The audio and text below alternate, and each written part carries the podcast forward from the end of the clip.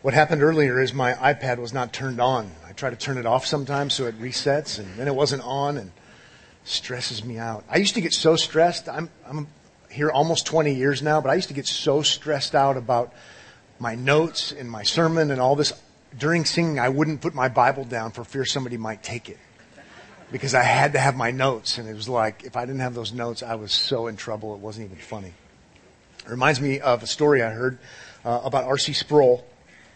And R.C. Sproul, as I remember the story, uh, was showing up at Grace Community Church in Southern California for a Sunday night service. So there'll be like, I don't know, three, 4,000 people there. Flight's late. Service has already started.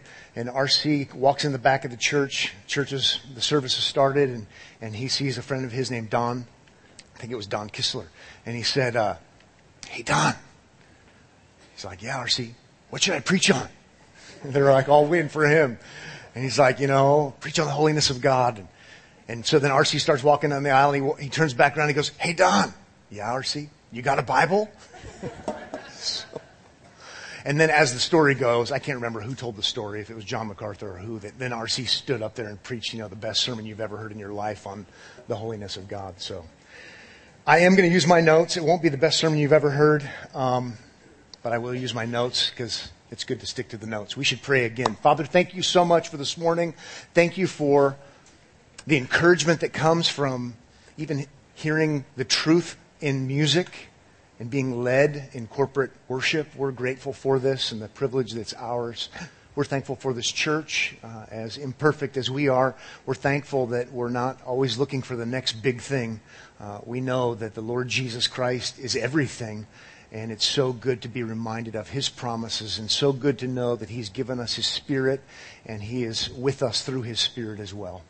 Encourage us as we hear more about Jesus. Uh, allow us to see Him for who He really is and to worship Him as a result. In Jesus' name, amen.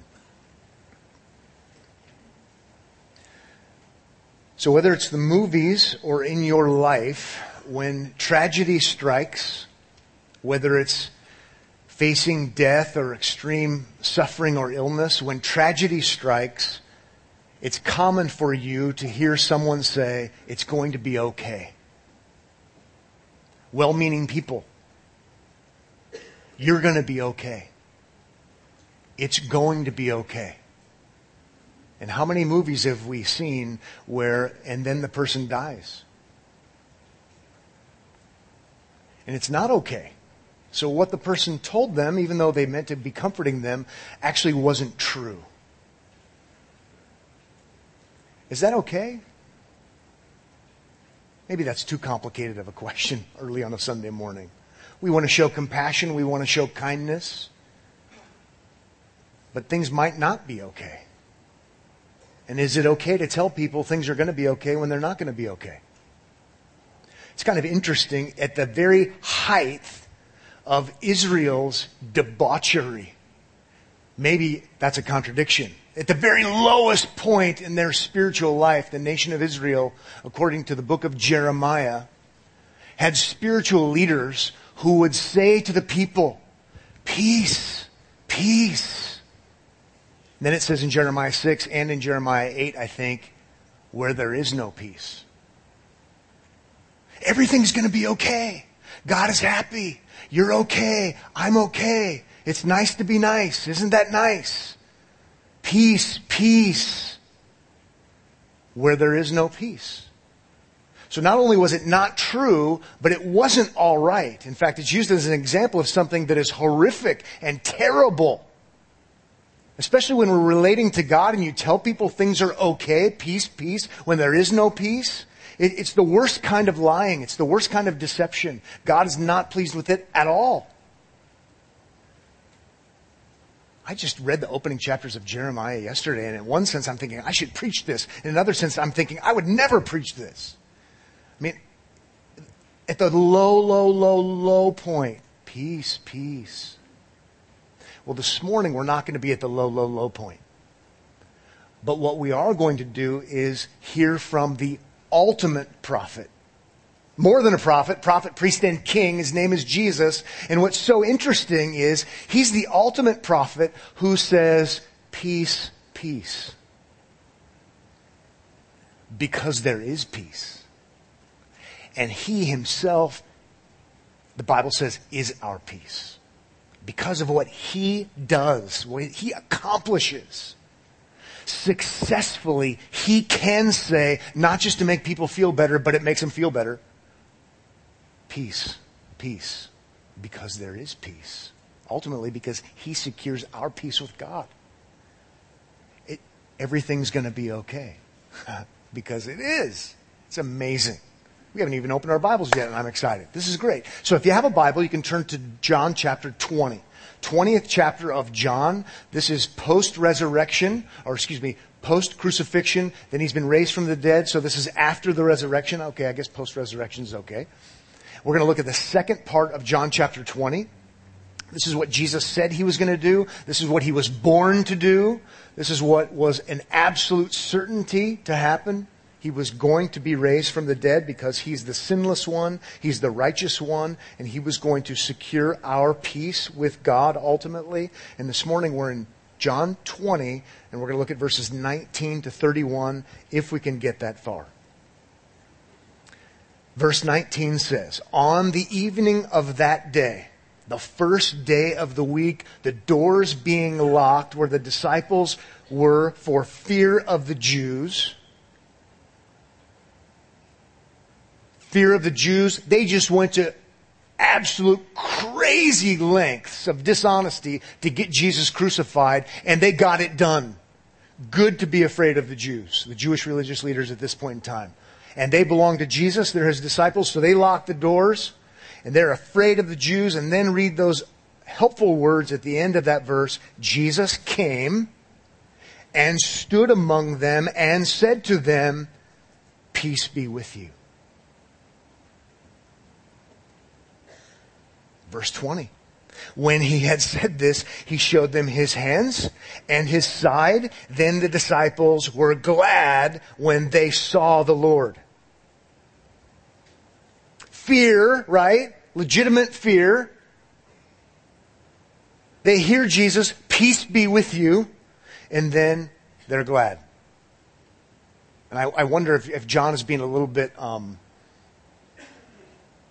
on purpose simple. A purposeful understatement. They're glad. Yeah, I'll bet they were glad. Right? Glad on different levels, though. Glad they're afraid of the Jews because they've got serious power. They've gone from mourning and weeping, seeing Jesus crucified horrifically, watching it happen, even if it was from afar by some who were cowardice. And now, Jesus, double locked doors, maybe external door and door room lock. Jesus is there. Oh, the crucified Jesus, the dead and buried Jesus, standing. I'm glad. And he just walked through the walls and he's for us and with us. I'm glad. I'm really glad. They're really glad. Glad on all kinds of levels maybe it's not an, uh, an understatement. I mean, th- think about all they've gone through as well. By now, who knows how little sleep you've gotten? And you've gone through all of this ups and downs and tumultuous kinds of things happening. And now finally there he is in a good ways. I'm glad. It's true. It's really true. We can rest in him.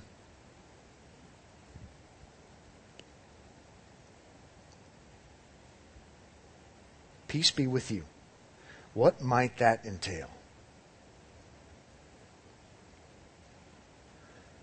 It's my question for you. What might peace be with you entail?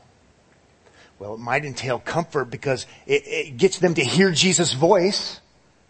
Ah, it's Jesus saying shalom in effect. Peace. Even though he, it's not recorded he uses that word, that's the idea. It's peace. Common greeting. Common greeting even now. Peace. They hear his voice. Oh, it's him. They're comforted. They're glad. But then we can even look a little bit deeper and think about it. Okay, he says, Peace be with you. Don't have to be afraid anymore. Don't have to be afraid of the Jews. I'm the crucified, dead one and I'm standing here, it's going to be okay. Maybe it was to alleviate some of their guilt because they've been less than faithful, and he's not angry with them. He's saying, Peace be with you. It's okay. But on a much larger, larger level, it would be good for us to consider how loaded this really is. It really captures the reality of who Jesus is and what he's accomplished, right? Peace be with you. Not in the sense of everything's going to be okay when it's not going to be. No, it's going to be okay. It really is. We need peace when we have what? When we have conflict, when we have tension. We need peace when we have, on a bigger scale, when we have war. And the reality is, there's been a long war between us as human beings and God. Right? The New Testament tells us and, and, describes us as being in an enemy state or enemy status. So here, we're God's enemies. Uh, Psalm 7 says that God is righteous and he has indignation, anger with the unrighteous every day. So whether we know it or not, we're just, you know, whistling in the dark or whatever, the reality is when you pull back the reality curtain, Old Testament, New Testament, there's conflict with God. God is not okay with you and you're not okay with God. And there is therefore tension, conflict, war. And so what do we have? We have, because of Jesus, because of what he accomplishes, we have peace be with you. In a way that's beyond mere, hi, how you doing today?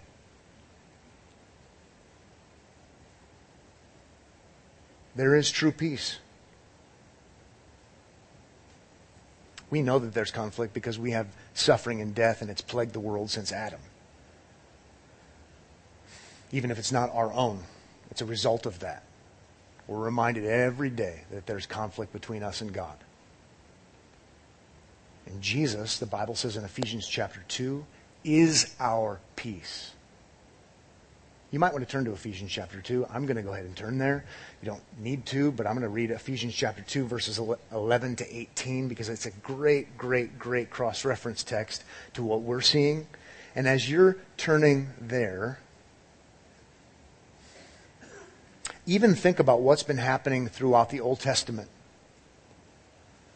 Let's talk about the sacrificial system that God graciously gave to the people but what was it a reminder of again and again and again and again and again? We read from Hebrews earlier, and Hebrews connects the dots for us again and again and again. It's a reminder that it's not all going to be okay.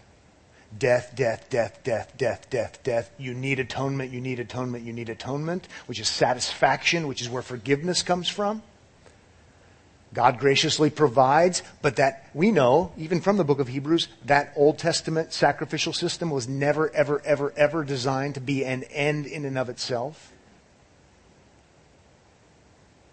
It was pointing toward Christ, who is our peace, who is our shalom, who is our reconciler because of his work. And here, Jesus, when he says, Peace be with you he could say that like nobody's ever been able to say that or whoever could. Peace with God. Ephesians chapter 2 is super helpful. It deals with peace on a vertical level as well as a horizontal level. But let's go ahead and look at verse 11 where it says, Therefore remember that at one time you Gentiles in the flesh called the uncircumcision by what is called the circumcision. So we've got non-Jews and Jews, which is made in the flesh by hands. Remember, verse 12 says, Remember that you were at that time separated from Christ separated from Messiah, alienated from the commonwealth of Israel, and strangers to the covenants of promise, having no hope. If you don't have the covenants of promise, you have no hope and without God in the world. But now, in Christ Jesus, you who were once far off have been brought near. See, we have reconciliation by the blood of Christ. I love verse 14, for he himself is our peace. So he brings peace, but he brings peace because of who he is and what he did. So he is our peace who has made us both one, as has broken down in his flesh the dividing wall of hostility by abolishing the law of commandments expressed in ordinances that he might create in himself one new man, one new entity in place of the two, so making peace. So there we have it in a, in a horizontal level, and might reconcile us both, Jew and non-Jew, to God in one body through the cross, thereby killing the hostility. And he came and preached peace to you who were far off and peace to those who were near. See, both actually needed the peace. For through him we both have access in one spirit to the Father. Romans chapter 5 verse 1, so many of you know it so well. Therefore, since we have been justified by faith, we have peace with God through our Lord Jesus Christ. It's not peace, peace where there is no peace. That's empty, humanly contrived, humanly devised religion. It's peace, peace where there is peace because he is our peace because of what he did. It's really extraordinary. And here we can have peace with God by believing in Him. Romans chapter 5. Lots of people don't even know they're at war with God. They don't know enough about God to know that. I love telling people, I love helping people. Hopefully you do too.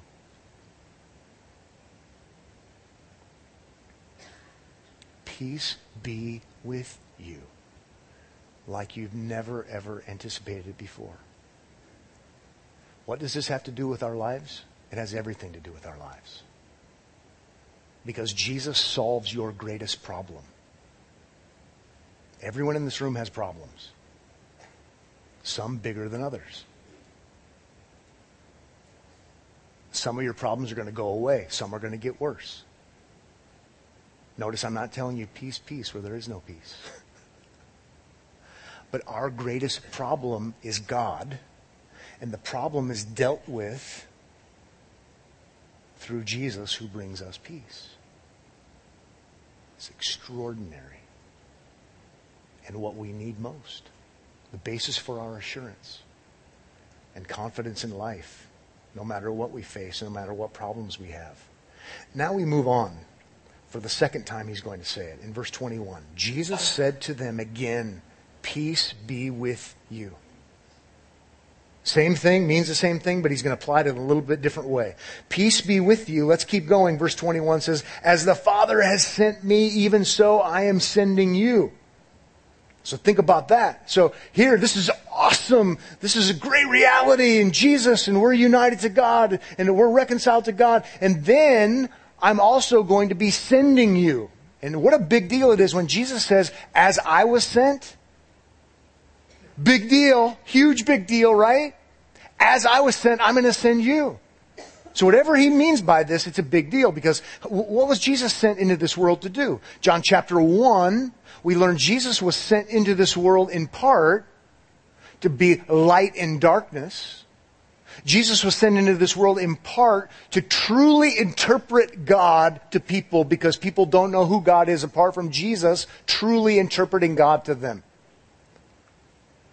No one has seen God.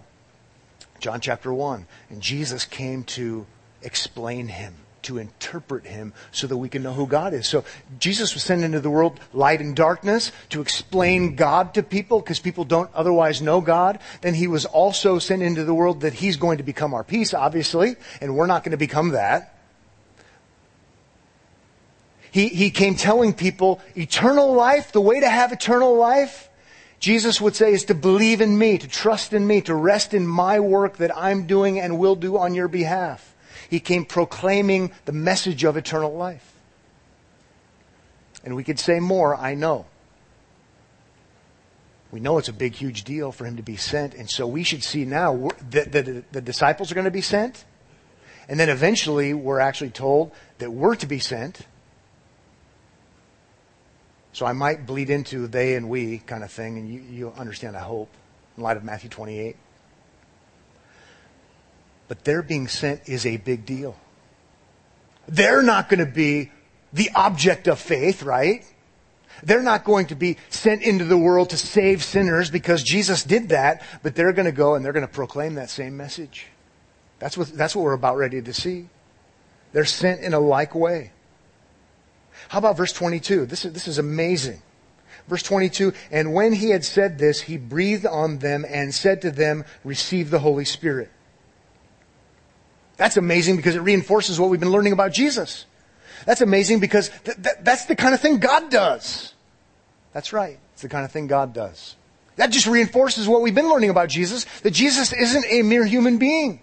So if you think back to Genesis and God breathing into the creation and therefore giving him life, empowerment, the illusion is back to that. Jesus has ultimate, unique, extraordinary God power.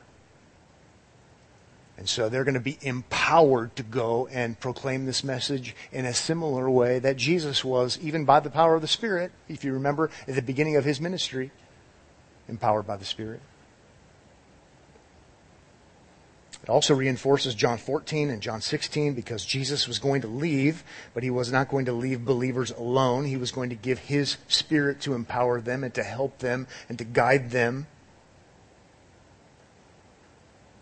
And then, how about verse 23?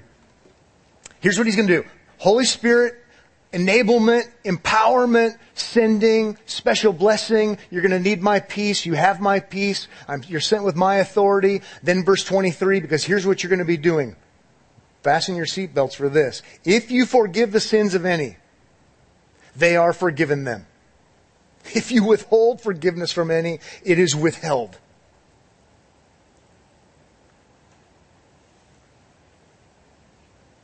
That's a huge big deal. That's what I want to say. Say what?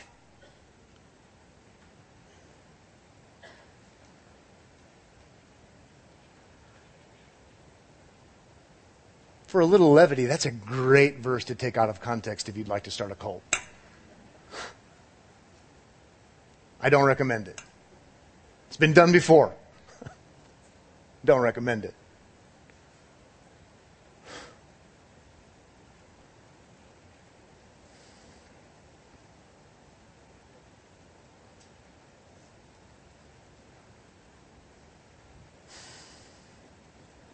It reminds me of that, that, that creepy creeper guy in Schindler's List. And he says, I pardon you. Remember that? Maybe not. I'll try it again. I pardon you. And you just think, what a creep. Power monger, self consumed, power over life and death, gone to his head grotesque and disgusting. Don't recommend it. Who has the power to forgive sin? Well, based upon what we've learned from Jesus, he does. But they wanted to kill him for saying that. Because in a very purist, um, 30,000 foot level, just thinking biblically, who has the power to forgive sin? God and God alone. Only God can forgive sins. For example, Luke chapter 5 verse 21, the scribes and the Pharisees said, who can forgive sins but God alone? And they're right in asking the question based upon Jesus' response. They're right in asking the question. Only God can forgive sins. And then it goes on to say in Luke chapter 5, the Son of Man has authority on earth to forgive sins.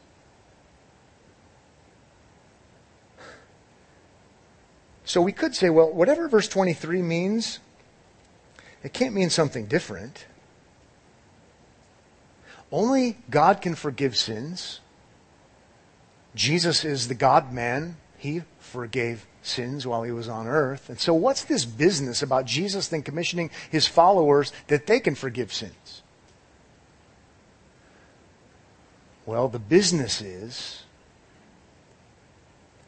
they're commissioned with proclaiming the good news about Jesus because in Jesus and only in Jesus can you have forgiveness of sins. It's via proclamation. It's not via their inherent power. This is a servant kind of thing that they're doing. They're proclaiming another, but make no mistake about it, Jesus is where you go to get forgiveness. I mean, this is, this is, take us back to like John 14, 6. I know it's not a politically correct verse. That's why I use it. I, I don't really mean that. Uh, John 14, 6, Jesus says, I am the way and the truth and the life and no one, there's the negative side, comes to the Father but by me. That fits with what's happening here when Jesus says, I'm going to commission you and you have the power to forgive and you have the power to withhold forgiveness. Guess what? They're proclaiming Christ. And while I can't stand here and say, I pardon you, as disgusting as that would be, and it would be.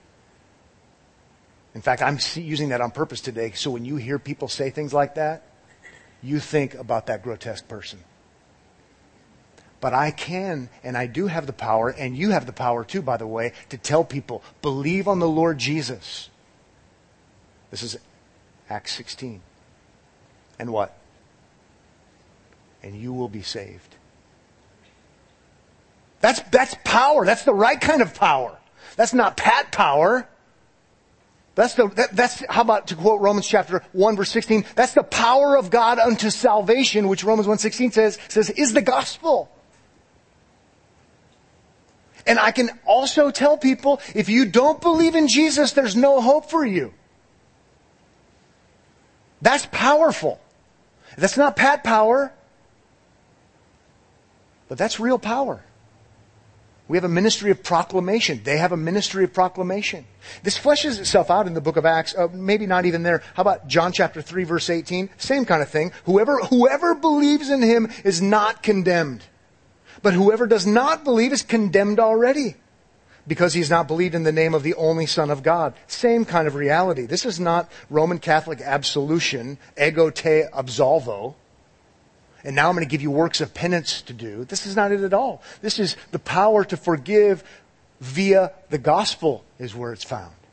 But in the book of Acts, it fleshes itself out when we hear words like this. Acts 10:43 To him all the prophets bear witness that everyone who believes in him receives forgiveness of sins through his name. Acts 13:38 Let it be known to you therefore this is a powerful message a powerful preacher let it be known to you therefore brothers that through this man Jesus forgiveness of sins is proclaimed to you not te absolvo or whatever the Latin is, I forgot. But it's true forgiveness, the power for people's sins to be forgiven. But the disciples would proclaim the good news, and that's where the forgiveness was found. So here's what we don't want to do. What we don't want to do is wrench it out of its context, out of its natural habitat, I like to say. We don't want to do that and be abusive and, and, and do cultic things. But in light, in light of all of John, what we've been hearing, in light of then the, the, the, apostolic witness in the book of Acts, what we do want to do is say, this is a huge big deal. Okay? It's not this, but it's not nothing. For a double negative. It's extraordinary. It's a huge big deal. To the point where Jesus says, you're gonna, you, you have my peace in doing this. And you're going to need supernatural divine enablement to do this. And there's something about, how about this? There's something about what you're going to do that's an awful lot like what the Father did with me. That, that, that's extraordinary. That's a big deal. Forgiveness of sins. That is a big deal. It's a huge big deal. And by the way, when you tell someone the gospel, that's a big deal. Because that message has the power to bring forgiveness. Not via your manipulation, because you're a good salesperson, but faith comes by hearing, Romans chapter 10, and hearing the word of Christ. It's a huge big deal. It's, a, it's, a, it's an exceptionally big deal. It's an amazing thing. It's, it's pretty interesting, too, that, that they're not like off to some kind of school to be trained in how to do this. I mean, they've been with Jesus and they've been hearing about eternal life. And how does eternal life happen? Eternal life, which by the way is a partner to forgiveness, right? You, you can't have eternal life apart, apart from forgiveness.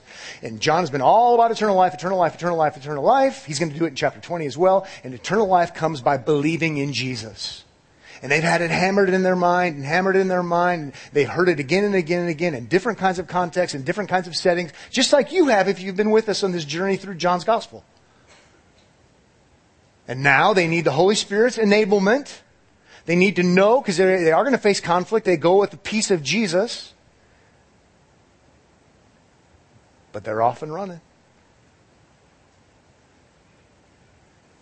I, would, I, I want to encourage you with that. You've heard enough about Jesus. You know enough about Jesus if you've been here just this morning. That you could tell other people that the way to be forgiven is to believe in Jesus. The way to be saved is to believe in Jesus. The way to eternal life is to believe in Jesus. Yeah. It's exciting. I want to be like Jesus. All right. Easy enough. Not really, but you know what I'm saying. How do I pursue Christ likeness? Well, start by knowing who Jesus is, what he promised, and start telling other people about it. As I was sent, Jesus says, so I send you. Yeah, but don't I have to take a special class at Bible college and learn a special kind of technique? Because I've never really sold anything before. no!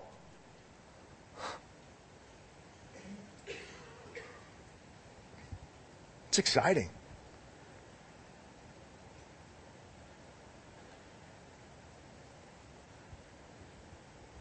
If you forgive the sins of any, they are forgiven them. If you withhold forgiveness from any, it is withheld. That's real power. It's not inherent power, but it's real power. Let's move on to, to verse 24. Now, Thomas, one of the twelve, called the twin, was not with them when Jesus came. So the other disciples told him, We have seen the Lord. We have seen the Lord. But, but he said to them, unless I see in his hands the mark of the nails and place my finger into the mark of the nails and place my hand into his side, I will never believe.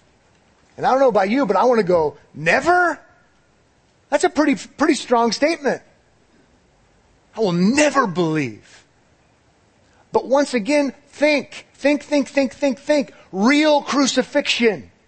And whether he was looking at it from far away or up close or wherever, he was looking and Jesus was really crucified. Isaiah the prophet says marred more than any man. So he's beaten and then he's beaten another time to the point where it's debilitating. Some people died from that. And then he's crucified and to make sure he's good and dead, they stick a spear in his side. And Thomas, could see with his own eyes. Jesus was dead. Jesus was as dead as you could be. And until I see, till I have my senses involved, until I see empirical evidence, I will never believe. And I don't recommend talking like Thomas, but I recommend that you appreciate this guy here because there's, there's a certain good apologetic involved, a, a good defense of the faith. He knew that he was dead. He knew that he knew that he knew that he knew that he was dead. Eyewitness testimony that he was dead. And until I see him, I'm not believing. I'm thankful for him. I'm thankful he's in the Bible and he did this. I'm going to have a better place in heaven than he is because I would never say things. Just kidding. I'm not trying to glorify his, his actions, but I am saying we, we benefit. We definitely benefit.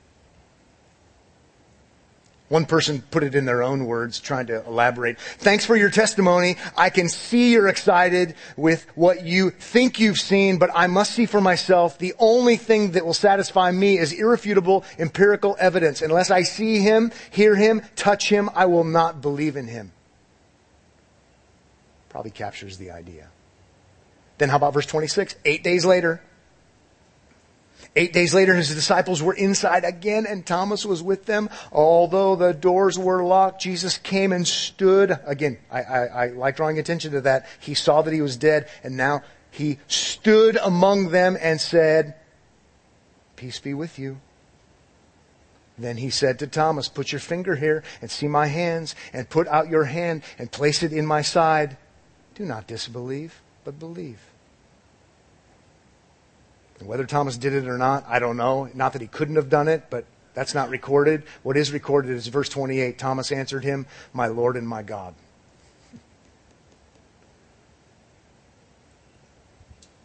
I've seen enough. And then what do we have? Not that this is the only statement, but now we have one of the most extraordinary statements regarding the deity of Jesus. My Lord and my God. My Yahweh and my God. This is amazing. This is absolutely amazing. As one person said, this is the highest confession of faith in Jesus that we read anywhere in Scripture. I don't know if that's true or not, but it's definitely a good one.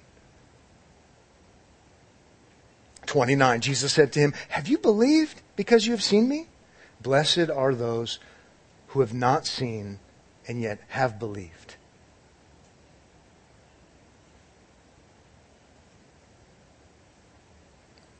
And John's going somewhere with that. We're going to end on this in just a moment. But now he's talking about people who weren't eyewitnesses. By application, he's talking about people like us.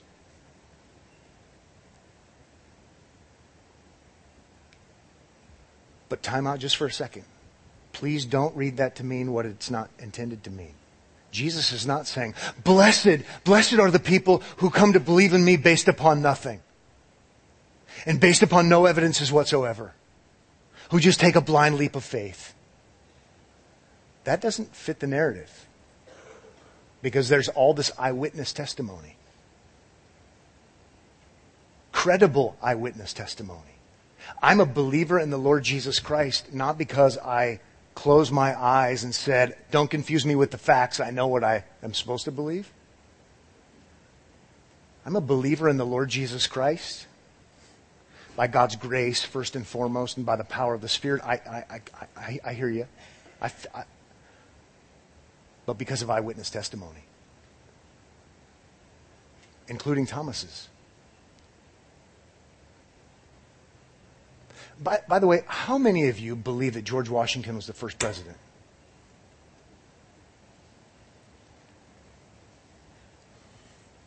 I think most of you do. How many of you have seen him? How many of you have seen a video of him? How many of you have seen a photograph of him? Nobody in this room. We didn't have photographs. I tricked my kids too on the way to church.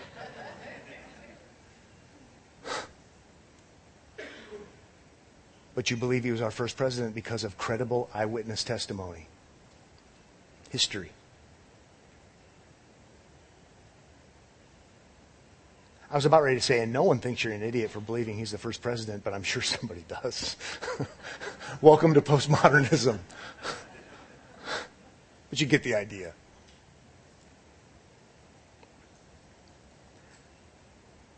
We believe in Jesus for eternal life. We believe in him not only as a historic figure, but we must believe in him as a historic figure but the resurrected historic figure. The one who has power over sin and death and the power to give life. And we have a far better testimony. We have God's inerrant, better than George Washington testimony. Revelation. Okay, verse 30. Now Jesus did many other signs in the presence of the disciples. See? In the presence of the disciples, eyewitness testimony. That actually is significant and it's part of his argument. Now, Jesus did many other signs in the presence of the disciples, which are not written in this book. But see, there were a lot that were written in the book. 31. But these are written so that you, I love this, it's so interesting. John's writing later, not just for his little group, so that you, my readership, who will read this after the fact, so that you may believe See? t- testimony so that you may believe that Jesus is the Christ, the Son of God, and that by believing you, this is personal. This goes beyond, this connects history to theology. Believing you may have life in His name. I love that. We're, we always want application in the Bible, and, and we look for it all over the place, typically in the wrong places. Where do we want the Daniel diet, you know, or whatever it is. You want to never mind. But you're in the Bible so that you would believe in Jesus and have your greatest need met. And your greatest need is not your waistline. Your greatest need is life eternal. So that you would trust in Jesus. That's what belief means. Really is really, really, really, really astounding and clear. And I can tell you with power that if you believe in Jesus, and by the way, it's a command to believe in Jesus, Acts 13. Believe in Jesus and you will be saved. You will be forgiven. You will be reconciled to God. No more animosity. Eternal life secured. And I can tell you with power that if you don't believe in Jesus, you're going to get what you deserve. And you deserve condemnation because you've never loved God with heart, soul, mind, and strength and neighbor as yourself a moment in your life. No one has. Condemnation, terrible. Reconciliation, fantastic, extraordinary. Believe in Jesus. Believe in Jesus. And then go tell somebody else and see the work of God in your life. Let's pray. Father, thank you so much for this morning. Thank you for the Lord Jesus Christ. Thank you that he was born so that he might do this, so that he might give eternal life, so that he would live a perfect life in place of everyone who would ever believe in him. That he would fulfill your law of loving God and loving neighbor. That he would then voluntarily go to the cross and be crucified and bear your condemnation though he didn't deserve it, on behalf of everyone who would ever believe, and that he was raised from the dead victoriously on behalf of everyone who would ever believe. And he has ascended and he is interceding for us even now at the right hand, your right hand. And we are grateful for Jesus and we are grateful for forgiveness and we are grateful for the privilege that each of us who are believers have, and that is to tell other people the good news about salvation in him. May we never think that somehow we are powerful. But may we know that because we have the gospel coming from our lips, we are proclaiming something extraordinarily powerful. In Jesus' name we pray, amen.